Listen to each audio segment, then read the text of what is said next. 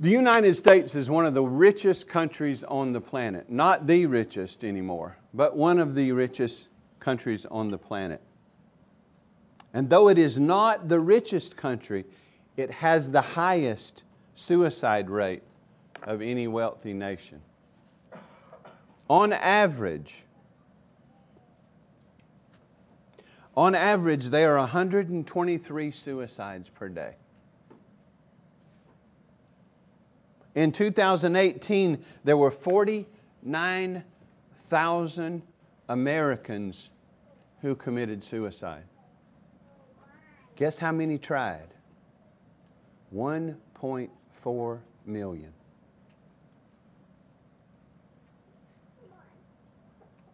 Even among the wealthy and those who seemingly have it all, suicide is a problem.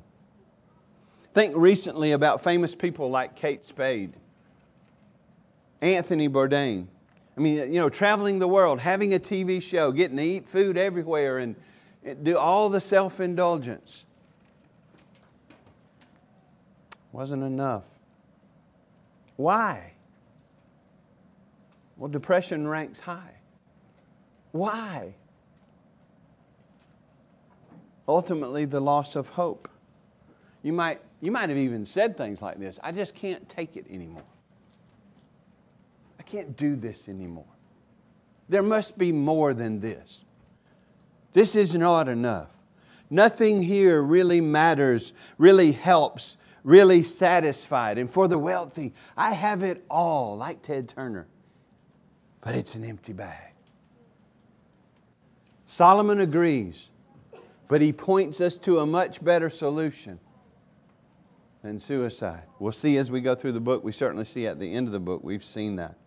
But the solution, Solomon, he's showing us the emptiness of things. He's shaking us by the shoulder to have us not set our hope here, but have our hopes and hearts set on God and our focus on a God centered life.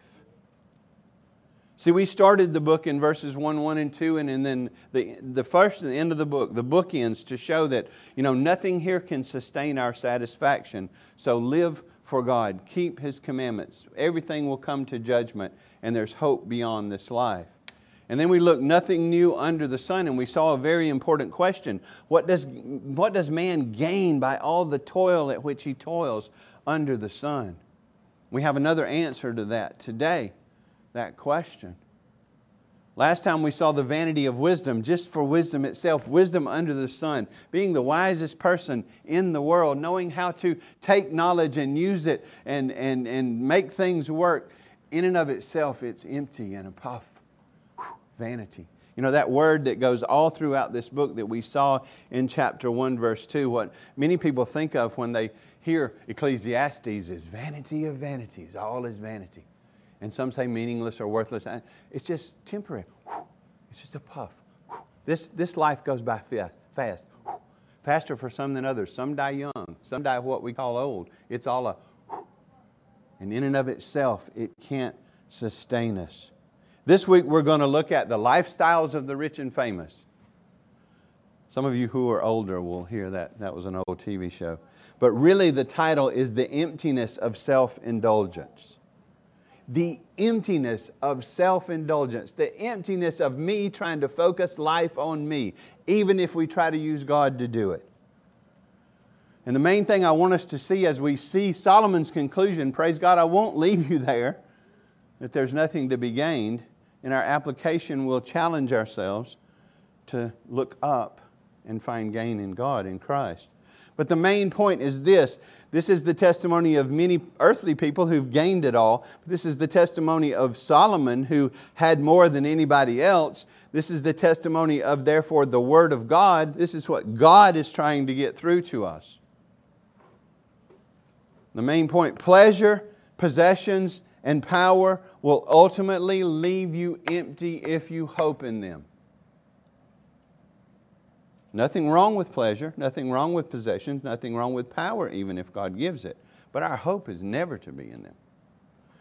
Pleasure, possessions, and power will ultimately leave you empty if you hope in them. Therefore, you could say, treasure God and live for His glory. Solomon is going to tell us of the way that he tested himself, and he had the means to do anything he wanted to. Those are the conclusions that he will drive us towards. Look at verses 1 and 3, the test of pleasure 1, 2, and 3. He said, I said to my heart, Come now, I will test you with pleasure. Let me, let me read this to you in a different translation. Let me read it to you in the Net Bible. If you don't have that, you can get it. The app is free. I have the app on my iPad. You can get it on your computer. You can read it online. But they do a lot of good work in translation as well as giving a lot of really good notes as to what the words are and why I translate them this way. But listen to this. Uh, let me read it uh, in a different translation, which is the Net Bible. I thought to myself, Come now, I will try self indulgent pleasure to see if it is worthwhile. But I found that it also is futile. I said of partying, it is folly, and of self indulgent pleasure, it accomplishes nothing. I thought deeply about the effects of indulging myself with wine all the while. My mind was guiding me with wisdom and the effects of behaving foolishly, so that I might discover what is profitable for people to do on earth during the few days of their lives. Solomon says he's going he's to drill to the bottom of these things and see if it's really true that they don't satisfy. Look in verse, uh, it says here, I'm going to test you. He's talking to self. I said to myself, self, we ever, you ever hear that? I will test you with pleasure.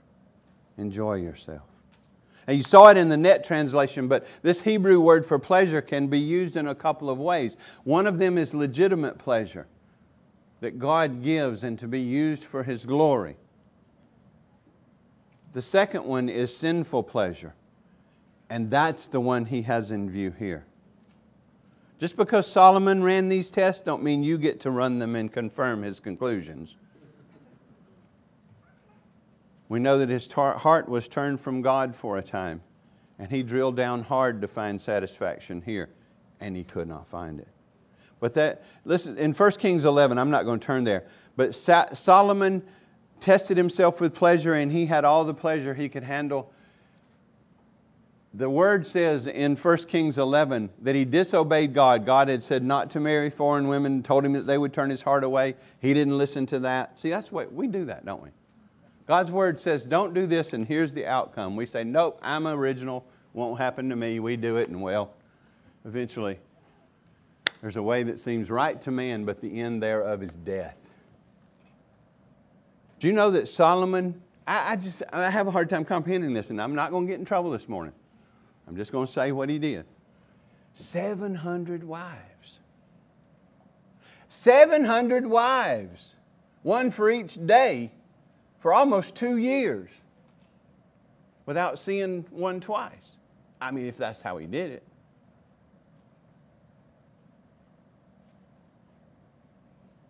I'm talking about going to excess. On top of that, 300 concubines. Think harem. Yes, sinful indulgence, pleasure out the what we say out the wazoo. I mean, here in our text, he mentions having concubines, if, and, and, we'll talk about this later, or maybe we won't, but in verse 8, you know, it says concubines there, but the King James says musical instruments, I think, and uh, there's some, really that Hebrew word in that context is, is one of the Hebrew words that the meaning is still kind of uncertain. Most translations are guessing at it uh, the newer translation, seeming with better evidence, um, translated concubines. But, but at any rate, 1 Kings 11 tells us he had 700 wives and 300 concubines. And he wasn't satisfied. I'm sure Solomon had the, uh, a gathering of the most beautiful women on the planet.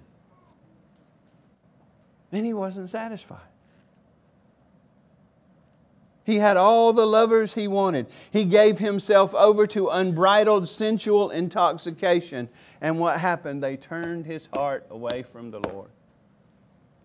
don't worry, parents. That's as far down that talk as I'm going to go. I'm not having the talk with your kids for you. You will have to do that. Your responsibility. Unbridled physical intoxication didn't work. I mean, that's the, look what he said. Come now, I will test you with pleasure. Self, enjoy yourself. And look what he says, but behold, this is vanity. I mean, after a while, it's just what you have. There's nothing new in it. Sorry, parents. Maybe I've got some of you in trouble already.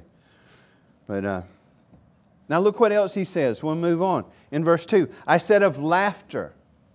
Now, that word for laughter is, is used here in Ecclesiastes for self indulgent banqueting, banqueting, drinking, frivolous partying, merrymaking. So it's not just comedy, laughing at a joke. This is, this is a partying. I'm going to try the partying lifestyle. Maybe that will satisfy me.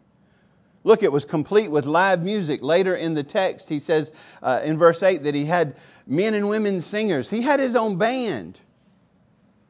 He had all of the drink. Look at verse 3. He said, I searched uh, with my heart to cheer my body with wine. My heart still guided me with wisdom, right? So he had the wine, he had the band, he had the women, he had the, every means of having the, the, the most banging parties around.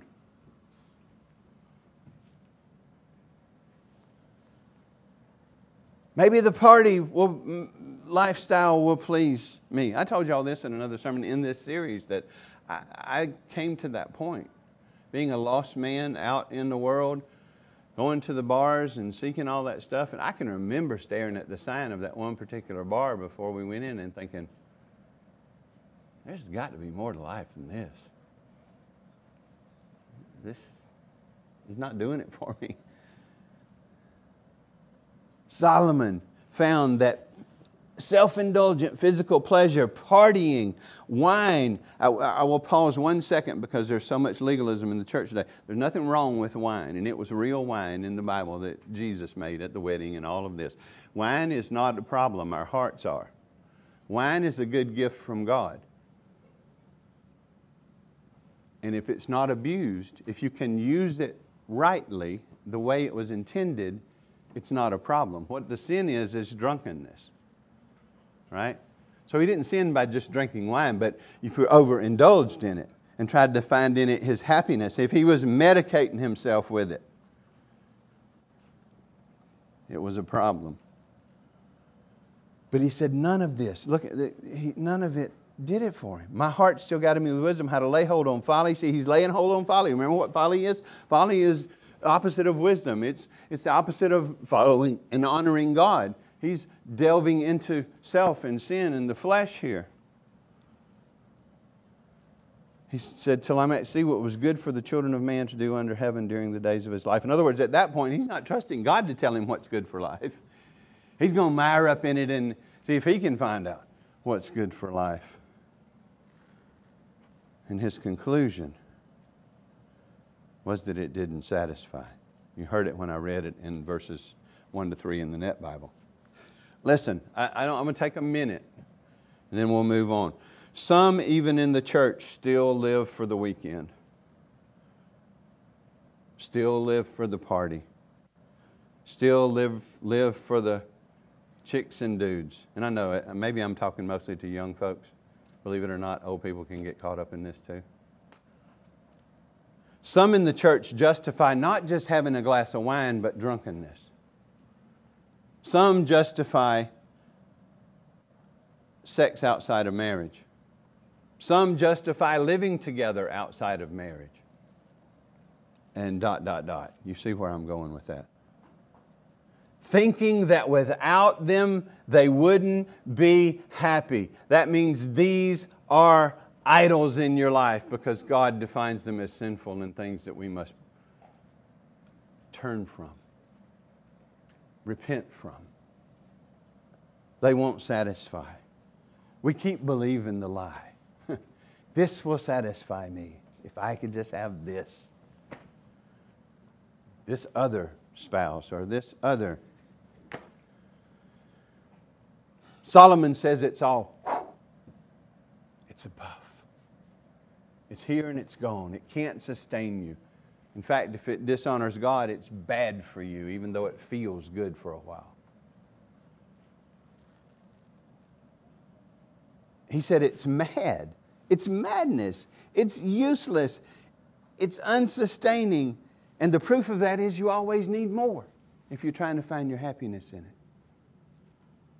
Because it changes, it shifts, it moves. It's never always the same and reliable. Are you trusting in God and seeking to live for Him according to His Word?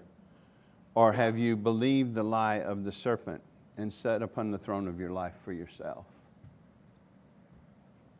Solomon says it won't work out well.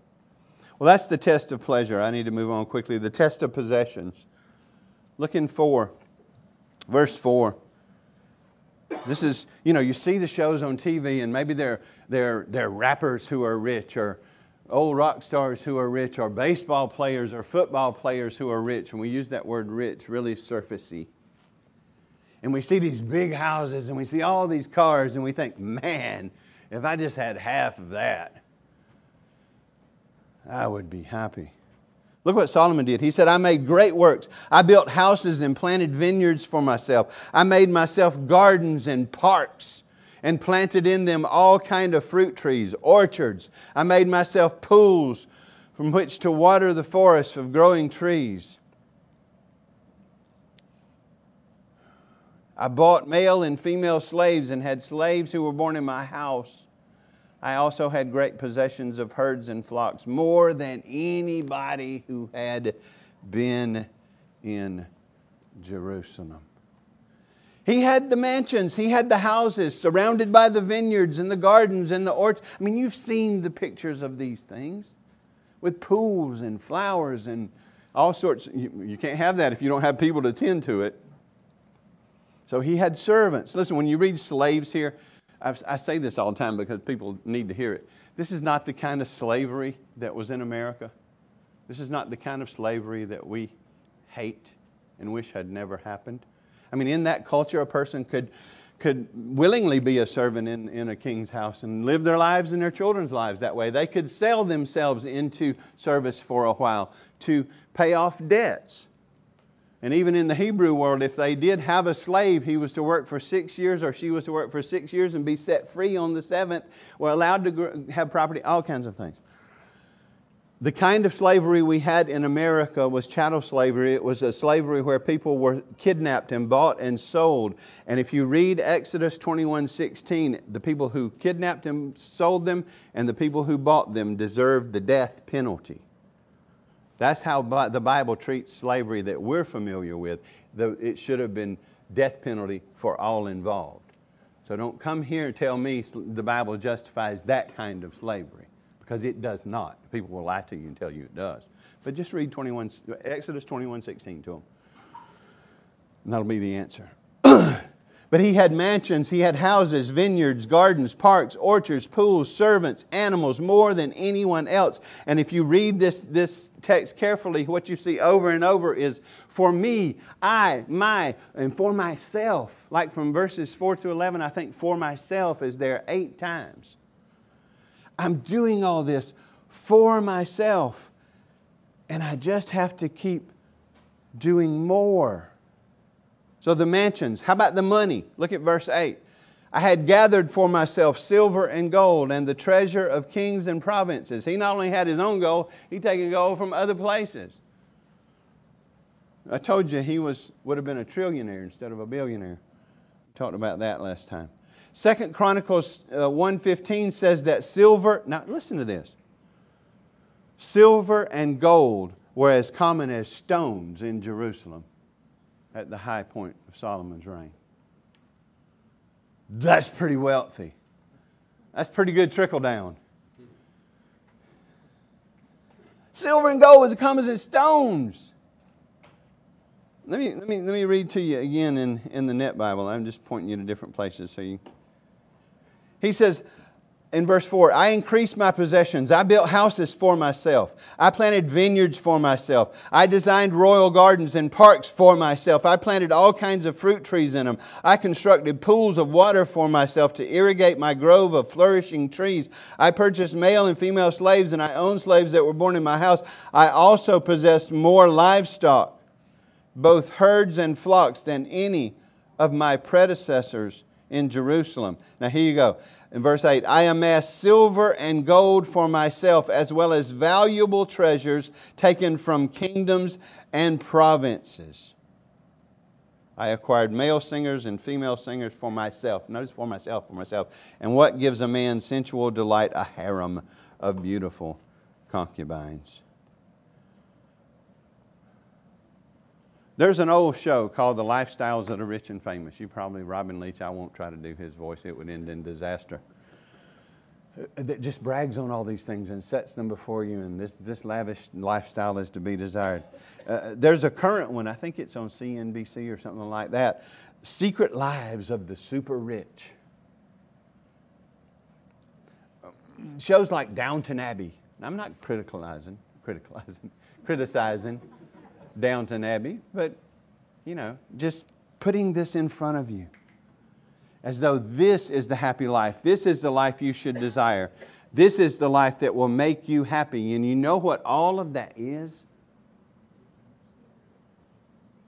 Have you ever gone down to the beach and built a sandcastle near where the tide might come in? Tides come in, fullness of the earth. This is building sandcastles that the tides of life and time will wash away. They will not provide any lasting joy and hope and satisfaction for you here. Listen, there's nothing wrong with having houses. Even a big house, if you need that and God's provided it. There's nothing wrong with paying too much for cars. There, um, there's nothing wrong with having nice cars and you know, having people that work for you and having, in and of it, think about people like Abraham who were wealthiest people around, Job. He was never criticized for that. But there's a lot wrong with that stuff having you. It's a lot wrong with you tying your happiness in things. Don't seek happiness in sandcastles. Because, kids, you can build the most ornate sandcastle you want and stand back and be so proud of that thing. And then you go in your vacation house and you come out the next day and there might be a little lump of sand out there. Because it wasn't permanent. It was fun, it was cool, but it didn't last. Don't root your happiness in pleasure or possessions here. Finally, the test of power. Look at what he says in verses 9 and 10. So I became great and surpassed all who were before me in Jerusalem. My wisdom, he's still thinking, he's not lost all control when, throughout here when it says that, right? My wisdom remained with me. Now, watch this. Whatever my eyes desired, I did not keep from them. I kept my heart from no pleasure. For my heart found wisdom in my toil. So there's temporary pleasure there in the journey, mostly. If you talk to people who have it, they, they'll talk about the pleasure in the journey and the toil. And this was my reward for all my toil.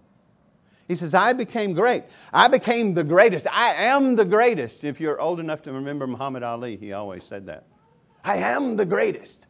You know what he was? Nobody liked his mouth, but nobody could beat him until he just fought too long until he lost his brains. But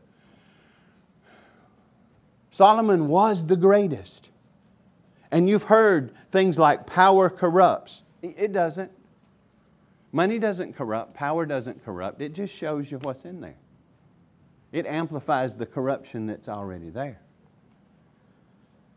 Wicked paupers would be wicked rulers if they had the money. Nothing magical about money or education or stuff to change hearts. Solomon said, I've kept back no pleasure. I've had power to indulge. I've, I, have i have done so. I've found a little bit of temporary satisfaction in my work, and we'll see later that you know that's supposed to happen. We're supposed to enjoy our work, just not you know seek our, our complete satisfaction and lasting pleasure in it. Work is important. But he says, but that was as far as it went, and it was a temporary happiness and satisfaction for me and for everyone who's honest. I'll read you again from the Net Bible that section. He said, I, I, uh, I was far wealthier than all my predecessors in Jerusalem, yet I maintained my objectivity. I did not restrain myself from getting what I wanted. See, he had the means, he had the opportunity. You know, he was a real estate salesman, car salesman's dream. He didn't have to make payments. You buy it. I did not, now watch this, I did not deny myself, deny myself anything that would bring me pleasure. So all my accomplishments gave me joy. This was the reward for my effort. So there was some temporary joy there, but he comes to a conclusion of it all. The test of, of, of pleasure, the test of partying, the test of possessions, the test of power. Look at his conclusion and what he says in verse 11. Then I considered, now see, he's stepping back from it and he's considering all that he has done. He said, Then I considered all that my hands had done and the toil that I had expended doing it. And watch this conclusion. And behold, all was vanity. Remember our word. All was puff, a vapor. It was not permanent, it couldn't satisfy, it won't last. Somebody else will have it when I'm gone. Things like that. You'll see him say them. All was vanity and chasing the wind or striving after the wind. And there was, now remember our question in verse 3 of chapter 1, and he says, and there was nothing to be gained under the sun. Here in, on this earth, just looking here, there's no lasting gain, profit, satisfaction. I'll read you that verse again in the Net Bible. Yet when I reflected on everything I had accomplished and on all the effort that it, I expended to accomplish it, I concluded all these achievements and possessions are ultimately profitless. Like chasing the wind, there is nothing gained from them here on earth. And remember, we're talking about eternal gain. We're talking about unchanging gain. We're talking about things that last and take us beyond this life. There's nothing like that here. Nothing that is not including you. If you chase satisfaction, joy, and happiness here, you might as well go out there and chase the wind around. it will end in disappointment.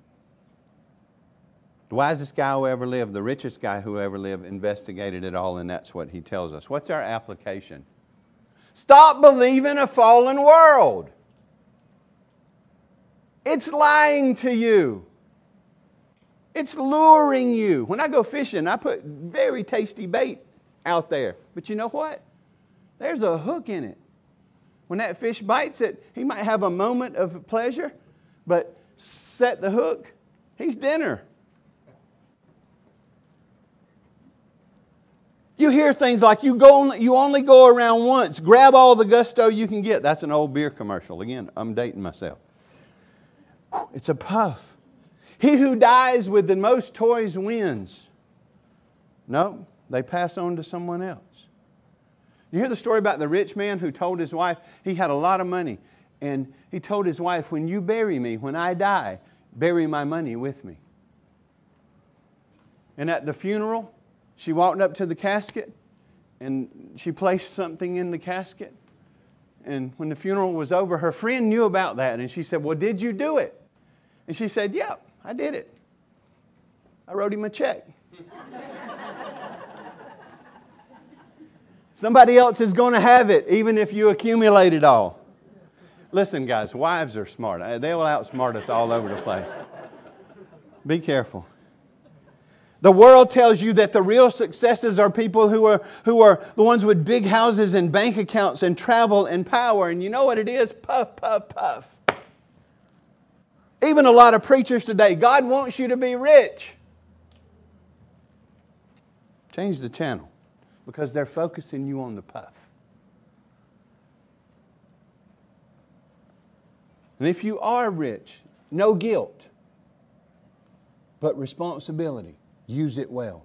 Be generous. Use it for God's glory. Fund His kingdom. But those who desire to be rich, fall into all sorts of temptations and snares, Paul says. If preachers are constantly focusing on you and your breakthrough being around the corner and how you can get more, especially by giving something to them, please run for your life. If preachers never mention hell, condemnation, sin, judgment, they're not preaching the gospel. Run for your life. It might fill up big stadiums, but you will be prancing and enjoying your way to the gates of hell if you listen to them because they're gospelless. You might get mad at me and never come back, and I'm not claiming to preach the gospel perfectly, but I love you enough to tell you the truth. Here's a real success. How about this? A poor widow who lives on daily bread, but who loves Jesus and her neighbor and her brothers and sisters and spends much time in prayer, in the Word.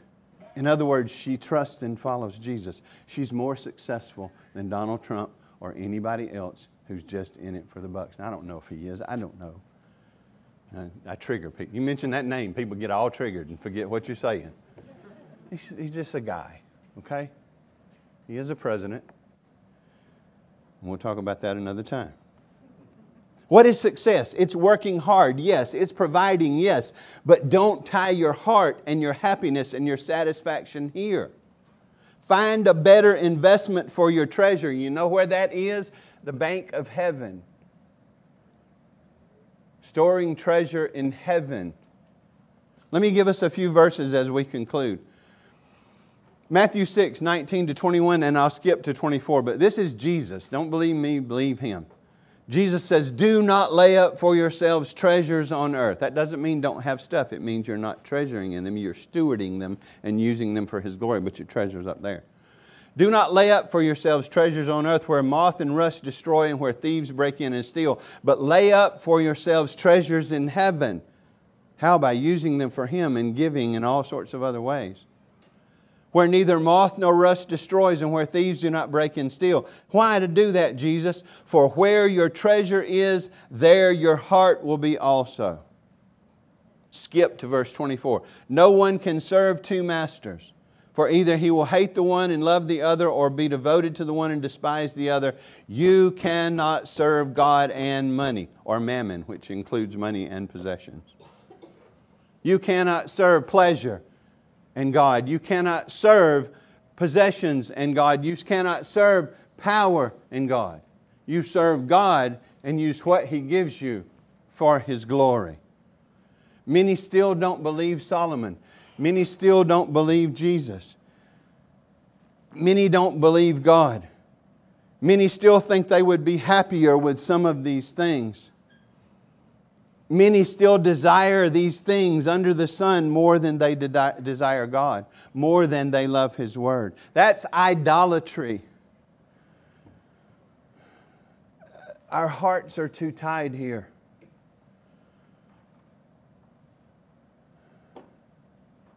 We want to use God to get what we want. We don't want to trust and wait on God and treasure God. The cross is not enough for us when we're focusing our heart here. Can you imagine standing before Jesus on the cross and saying, Thank you, I appreciate it, but I need more? See, Christ came. Why did Jesus come? Because we've all broken God's law in thought, word, and deed. We deserve His condemnation. Outside of Christ, we would get His con- condemnation. Therefore, Christ came, God and man, the God man, second person of the Trinity, took on human flesh and came and lived under His own law, fulfilling all righteousness. For the glory of God, His Father, for the good of His people, because that righteousness would be credited to us who believe. Why did Christ die on the cross? He took the condemnation we deserve, you deserve. If you don't think you deserve condemnation, see, that's the first step. You got to believe the bad news for the gospel is good news. Christ took our hell on himself on the cross and he drank that cup dry. He suffered for our sins. He was crucified for our sins. When it says God so loved the world that He gave His only begotten Son to live, to die, to suffer, to be raised from the grave. Christ died for our sins according to the scriptures. He was buried and he was raised the third day, proving it's all true. And on that basis, God commands all people everywhere to repent and trust in Jesus. You have no hope of salvation outside of Jesus, and you have all hope of salvation in Him. And my question to you this morning, the most important question I'll ask you is Are you trusting in Christ and in Christ alone for your salvation?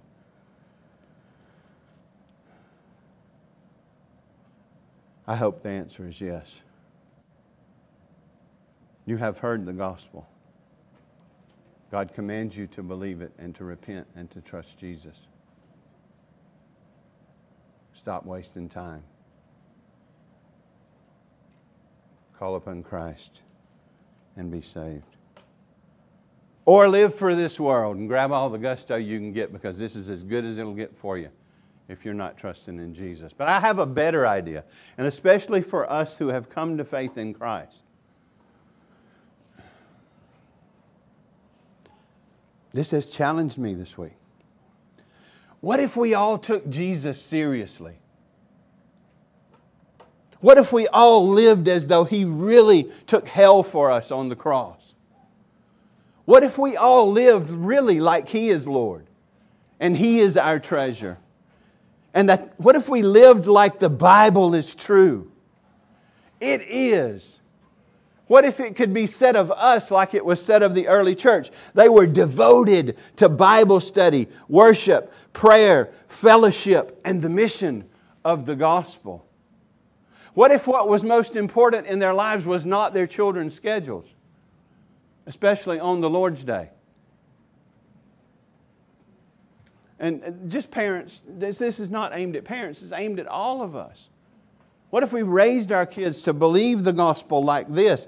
Jesus is Lord. Jesus did die for our sin. His word is true, and we are devoted to it. Serious about digging into His word, serious about fellowship with one another, serious about worship. I'll pause right now. I'm in a heck of a mood this morning. I love every one of you who are watching the live stream. And some of you, this may be the only option. Some of you are not comfortable coming back yet. No guilt for that. Some of you are in health categories, and there's no guilt for that.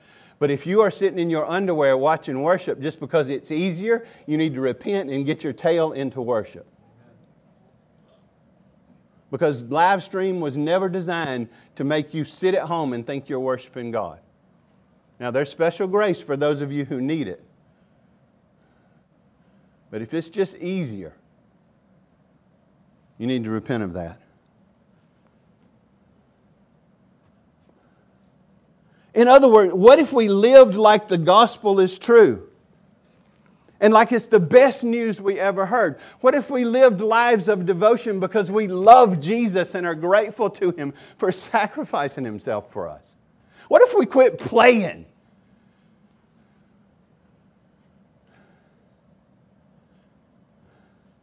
And we did it all out of love and gratitude for Christ for taking hell for us. Listen to me, please listen to me. Casual Christianity is not going to get you through what's coming in America and what's coming in this world.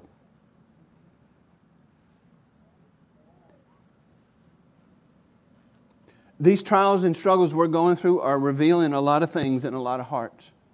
But God's doing it to prune us and gather us and strengthen us so that we can walk by faith and not by sight and not just make it through, but thrive through what's coming.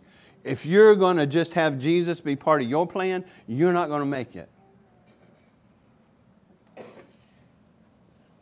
If the world is more important and the things of the world, you don't even have it. Solomon wants to shake us. I want to shake us. I want to shake me. You say you're not a hellfire and damnation preacher. Well, I am today. As Anthony Evans said. Because I want us, I want me, I want us to take Jesus seriously, seriously the way he's worthy of, seriously the way he deserves. Seriously because of his love for us. 1 John 2, 15 and 16. Watch this. A lot of the application you're just going to have to do on your own. Do not love the world or the things in the world. Solomon says, I tried that. If anyone loves the world, the love of the Father is not in him. For all that is in the world, the desires of the flesh, you could categorize all these sins that Solomon is mentioning in this way. The desires of the flesh, the desires of the eyes, and the pride of life or lifestyle is not from the Father, but from the world. And the world is passing away with all of its desires, but whoever does the will of God abides forever.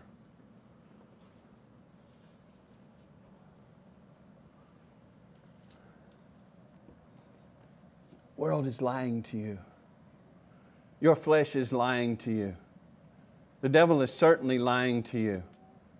Some of you have been taken captive in some sins.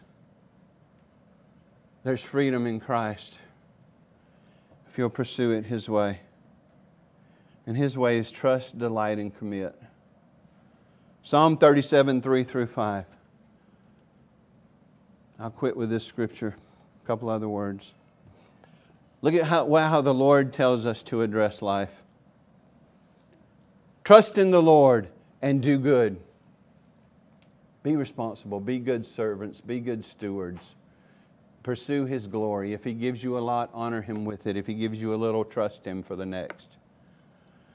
Trust in the Lord and do good. Dwell in the land and befriend faithfulness. Now here's delight. Delight yourself in the Lord, not here, and He will give you the desires of your heart. He, that doesn't say He will give you what your heart desires, He will change your heart to desire what honors Him.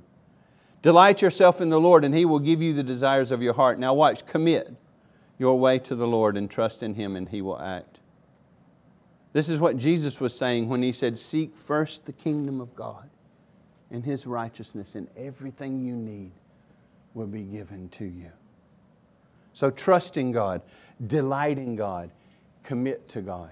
The kind of submission God is looking for is a submission that flows out of satisfaction in Him, delight in Him, trust in Him, not out of fear of being condemned, not out of trying to make ourselves better, not slavish fear, but true fear of God, love and awe and honor and reverence of Him. Trust in Him, delight in Him, commit your way to Him. Repent today of seeking satisfaction here. Look up and trust and rest in your Savior. See, the answer is to live a God centered life instead of a self centered life, instead of a convenient life, instead of an easy life. Certainly not a this world centered life, but a God centered life. The answer is repentance and faith, always. The answer is for us to get off the throne of our life and give Jesus his rightful place. Sam used an illustration in the Wednesday night Bible study one night. I just can't forget. So when we, before we, when we come to Christ, we're on the throne of our lives and Christ is on the cross. We're sitting on the throne. We've made all sorts of mess of it. We see our, and Christ is crucified for us. And when we get saved, it, he said that should switch. Christ goes on the throne and we go on the cross, dying to self and living, dying to the world, the flesh, and the devil, and living unto Him. Give Jesus His rightful place. See, suicide is not the answer for your struggle or leaving your marriage or whatever else you're tempted to do thinking it'll be better somewhere else. Suicide is not the answer, salvation is. Suicide only makes things worse, especially if you're not a believer. You don't want to face God on your own and answer for your sins.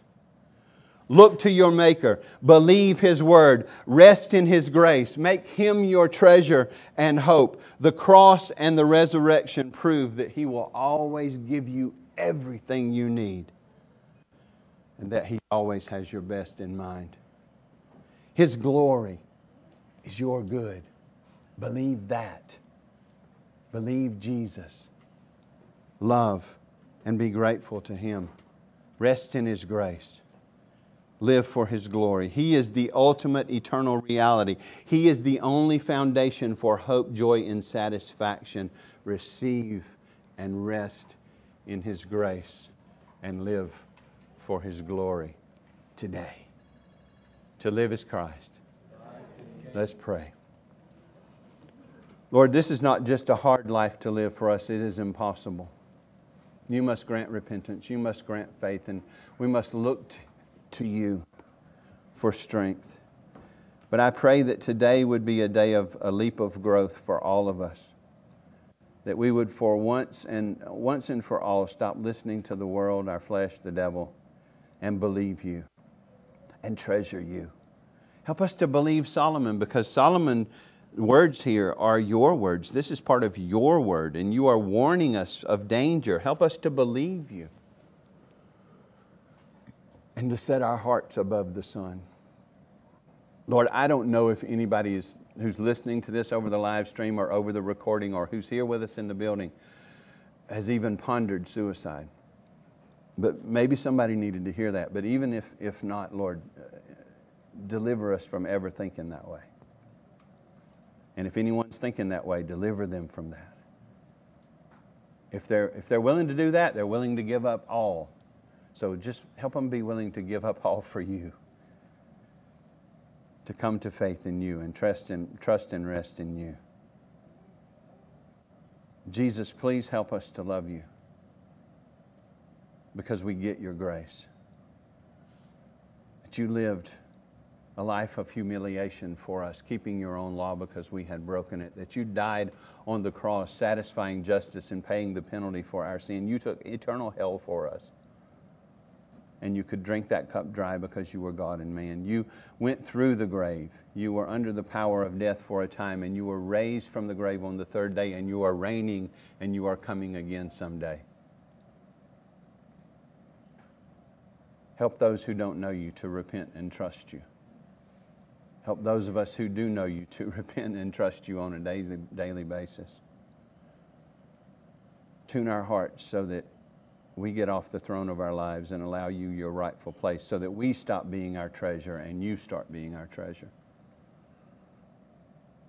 Help us to be growing and being able to honestly say, like we sang today, I desire no other. I'm satisfied in you alone. Help us, Lord. Save and sanctify us, Lord. Build your church in your kingdom. This is your work, and we trust you to do it. In the holy name of Jesus. Amen.